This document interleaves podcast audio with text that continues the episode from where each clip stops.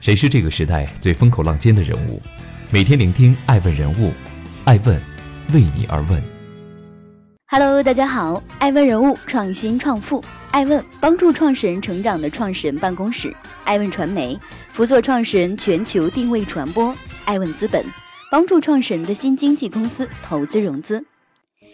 欢迎大家的守候，今天我们来聊一聊爱问恒大集团许家印进入世界五百强的中国民企。谁是那颗最亮的星？从世界五百强到逼近世界百强，恒大用四年时间向世界宣告：正眼看中国，正眼看中国的民营企业。欢迎继续聆听《守候爱问人物创新创富》，追踪热点动态，挖掘创富故事。爱问每日人物带您探索商业新知。几代民营企业人的努力是值得的。从2008年联想集团成为首家上榜世界五百强的内地民营企业开始，中国民营企业在过去十一年间正在成为全球经济体系中越来越不可忽略的重要力量。去年十月，国务院副总理刘鹤在答记者问时表示，民营经济贡献了百分之五十以上的税收，百分之六十以上的 GDP。百分之七十以上的技术创新，百分之八十以上的城镇劳动就业，百分之九十以上的新增就业和企业数量。如果没有民营企业的发展，就没有整个经济的稳定发展。中国民营经济的蓬勃发展始于二十世纪八十年代。一九八八年，宪法修正案从法律上确认了私有经济的地位，推动了民企突破性发展。上世纪九十年代，下海成了最时髦的词，大批机关干部、国企员工纷纷跳出体制，下海辞职创办企业。仅一九九二年一年，辞职下海者超过十二万人，投身商海超过一千万。许多伟大的民营企业都诞生于这个年代，恒大亦是如此。一九九二年，在河南舞阳钢铁工作的许家印南下。想谋求一份改革浪潮中的新工作，经历了四年的摸爬滚打，许家印在广州注册了恒大地产，进军房地产行业。好景不长，金融风暴席卷亚洲，国有企业出现大面积亏损，民营企业迎来历史性发展机遇。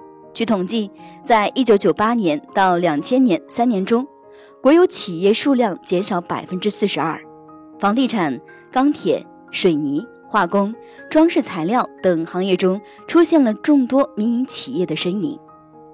恒大凭借着小面积、低价格、低成本的策略抢占了先机。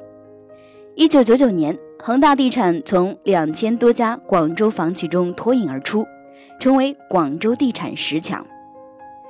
二零零一年，中国加入 WTO，民营企业开始登上国际舞台。二零零二年到二零一二年。民营企业数量由二百六十四万增至两千零八十六万户，十年间，恒大乘着民企东风破浪前行。二零零九年，恒大在香港上市，成为港股市值最高的内房股。上市当天，许家印在香港联交所现场致辞，展望未来，恒大将扎根中国，放眼全球，在高速增长的行业环境中能够再度腾飞。也是在这十年中。中国内地民营企业首次上榜财富世界五百强。一九九五年，世界五百强首次发榜时，中国内地企业仅有中国银行、中国中化集团和中粮集团三家上榜。那一年，日本有一百四十九家企业上榜，美国有一百五十一家。艾文注意到，在今年的世界五百强榜单中，中国上榜企业数量连续第十六年增长，达一百二十九家。其中包含三十九家民营企业，美国企业上榜一百二十一家，日本企业上榜五十二家。中国的民营企业用三十年的时间实现了和全球经济的对话，恒大用四年时间从第四百九十六位上升至一百三十八位，无疑是那颗最亮的星。欢迎继续聆听《守候爱问人物创新创富》。追踪热点动态，挖掘创富故事。爱问每日人物带您探索商业新知。五年后，我们该如何定义这家民营企业？如果说地产让恒大跃上了世界的舞台，那么多元化或许能够成为恒大争夺全球话语权的关键。二零一零年，恒大投资十亿元成立了恒大文化产业集团，开启了多元化之路。彼时正值后金融危机时代。经济增长从要素驱动、投资驱动转向创新驱动，市场都在观望的时候，许家印率先出手了。事后有业内人士表示，他不按常规出牌的思维方式，大开大合的操作手法，决绝强硬的手段，成就了今天的恒大。二零一四年，恒大收购上市公司新传媒，随后更名为恒大健康。二零一七年八月。恒大召开恒大同世界新闻发布会，提出打造面向少年儿童的全室内、全天候、全季节顶级童话神话主题公园。进入二零一八年，在恒大和法拉第未来合作因贾跃亭的失信而告吹之后，人们一度以为恒大造车不过就是试试水。但从今年一月开始，恒大接连完成对卡耐、Attraction 和 Pretend 的收购。与此同时，恒大在广州和沈阳落地千亿级的新能源汽车项目。半年时间，没有人再敢怀疑恒大的造车决心。恒大表示要力争用三到五年的时间，成为世界规模最大、实力最强的新能源汽车。许家印更是颇为自信地表示，自己曾干了十年的车间主任，还是有制造业基本功的。就在上个月，恒大新能源汽车集团。国能九三车型正式量产下线。有人说恒大投资什么不好，非要造车。许家印说，恒大要进入的产业和领域必须是大产业、大领域，将来未来若干年以后销售能够过万亿，这样才能够和现在的恒大相匹配。截至目前，恒大在全国布局了十五个同世界，拥有十二个养生股。恒大健康去年的营收超过三十亿元。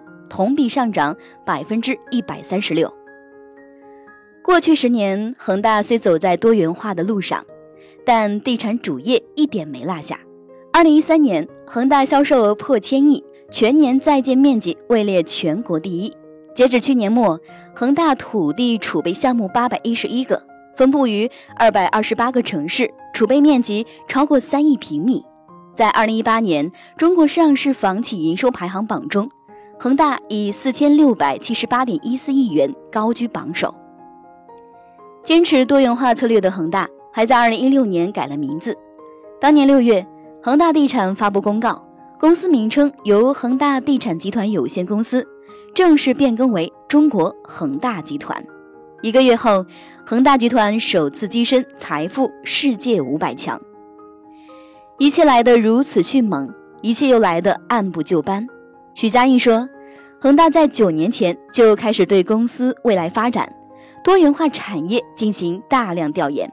我们先进入旅游产业，接下来进入大健康产业，最后将进入到新能源汽车产业，并且决心和投入力度都比较大。